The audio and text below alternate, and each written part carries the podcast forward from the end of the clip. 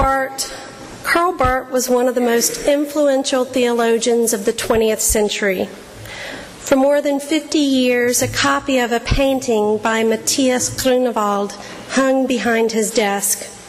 Grunewald completed his famous Isenheim altarpiece somewhere around the year 1515.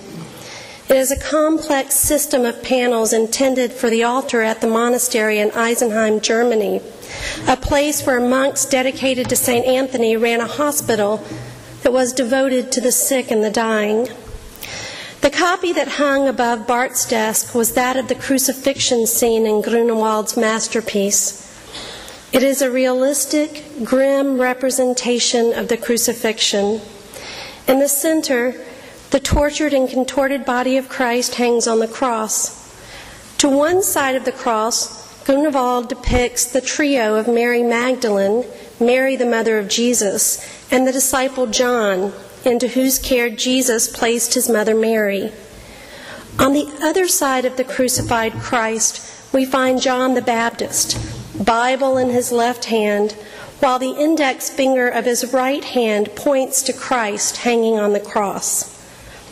One of his feet points towards us, those of us who gaze upon this painting, while the other points to Jesus. It's as if, even through his stance, John the Baptist draws us in and then turns our attention to the one on the cross. John's size in the painting is smaller than that of Christ, and these words of Scripture are found behind John's arm. He must increase, but I must decrease. He must increase, but I must decrease. This is the John the Baptist we find in the fourth gospel, the Gospel of John. It's a different image of John the Baptist than we see in the synoptic gospels of Matthew, Mark, and Luke. There we find John the Baptizer baptizing hundreds of people in the Jordan River, including Jesus himself, or John the prophet, clothed with camel hair, a leather belt around his waist, eating locusts and wild honey, a throwback to the days of the great prophet Elijah. Or in Luke, we find John the seeker, who sends two of his disciples to Jesus to ask, Are you the one to come, or are we to wait for another? These strong character depictions of John the Baptist give way in the fourth gospel to a John the Baptist that is reduced, it's been said, to a mere road sign. This is a John the Baptist who simply stands and points to Christ. We see it in today's gospel reading. There was a man sent from God whose name was John. He came as a witness to testify to the light, so that all might believe through him. He himself is not the light but he came to testify to the light. As John testifies to the light, every inquiry that comes his way from the priests and the Levites, they all get redirected to the one who is coming after him. I am not the Messiah or Elijah or the prophet, John says. Instead, he says, I am the voice of one crying out in the wilderness, Make straight the way of the Lord. In the Gospel of John the Evangelist, this John, John the Baptist, is reduced to a voice that heralds the coming of one much greater than himself. It's a John the Baptist that, like the one in Grunewald's painting, always points away from himself. As Karl Barth wrote, John the Baptist is no independent figure. He belongs entirely to Christ. He is only there to collect and give back the light that falls upon him by the one and only Christ. Here we find an important reminder during the season of Advent. As much as Advent calls us to go deep inside ourselves, to be self reflective, it also calls us outward and beyond ourselves. Just as John the Baptist stands pointing to Christ, and John, the writer of this fourth gospel, tells us the story of Jesus in ways that point to him being the Messiah, so too are we to bear witness to Christ. We are called to stand in the world and testify to the light that shines in the midst of darkness, naming it each and every time we find it. We are each called to be our own version of John the Baptist.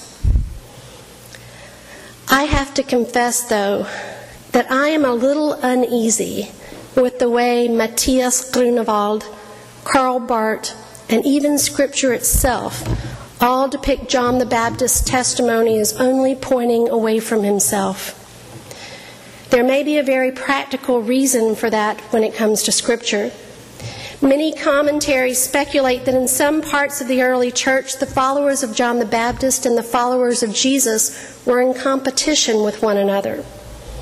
In fact, John the Baptist may have actually made a larger imprint on Jewish life and had a greater following than Jesus did for a significant part of the first century.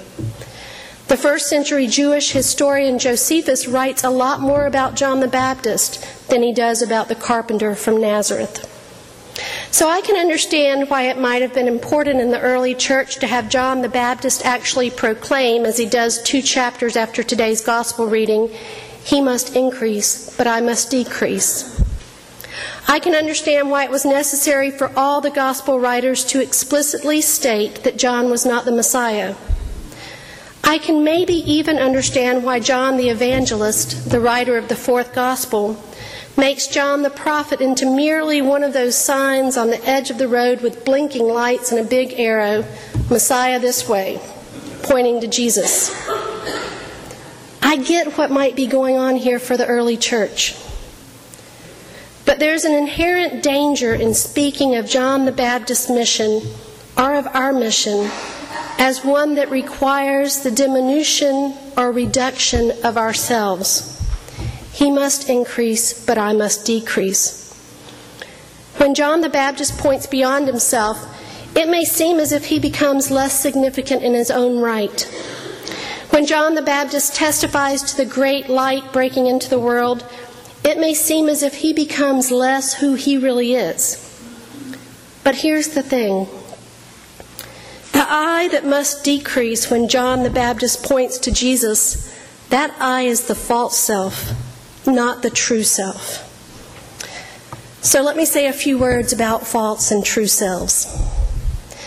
The false self understands and defines itself in isolation, separate from love and relationship and God. The false self is all about labels and finding our own identity. It's about what we do, what we drive, where we live, how successful we are, how needed we are. The false self may tell us that we are wonderful, or it may tell us that we are horrible Either way, it misses who we are in the deepest core of our being. On the other hand, the true self, in the words of Richard Rohr, the true self is who we are in God and who God is in us. And it opens us up to incredible spaciousness. Rohr writes When you learn to live in your true self, you live there with everyone and everything else too. Any language of exclusion or superiority no longer makes sense to you. Inside your true self, you know that you're not alone, and you foundationally belong to God and the universe. You no longer have to work to feel important. You are intrinsically important, and it has all been done unto you, just as it was with Mary, who made no claims of worthiness or unworthiness. In redirecting the light and attention toward Jesus, John the Baptist becomes that which he most truly is. In pouring himself out in witness, he finds himself in connection with God and with those to whom he is sent. There is no zero sum equation in John's relationship with Jesus. During the season of Advent, we find that we too are called to be a John the Baptist of sorts, to testify to the light, even to be a way in which the light is made manifest. As we see in our reading from Isaiah, this is a call to pour ourselves out in service, to bring good news to the oppressed, to bind up the brokenhearted, to proclaim liberty to the captives and release to the prisoners it is a call to love deeply and give generously.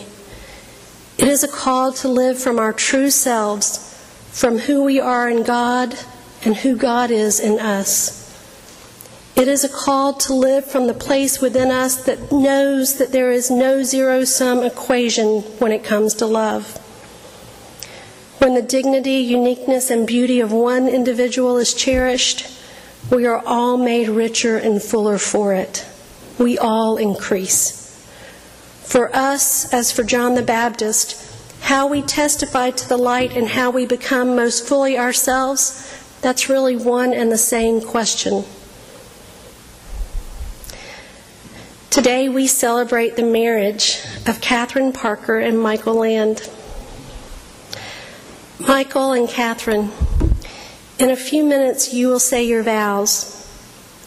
You will promise to love, comfort, honor, and keep one another as long as you both shall live, for better, for worse, for richer, for poorer, in sickness and in health. You will promise to pour yourselves out for one another. And trust me, that's going to be a lot easier to do on some days than on others. but don't worry that it will diminish who you are. Instead, through this kind of love, you will find your truest selves. When one of you hurts, the other will hurt. When one of you is filled with joy, the other will taste joy as well. When one of you increases, you will both increase.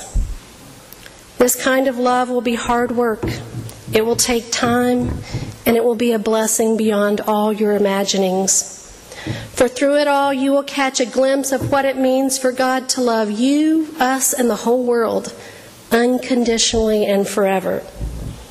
That's why marriage is a sacrament in the church. That's why any deep relationship, be that a partnership, be that a deep friendship, be that a parent child relationship, any deep relationship is a means through which we experience God's grace and love. Like John the Baptist, it points to and participates in that great love from which all love flows.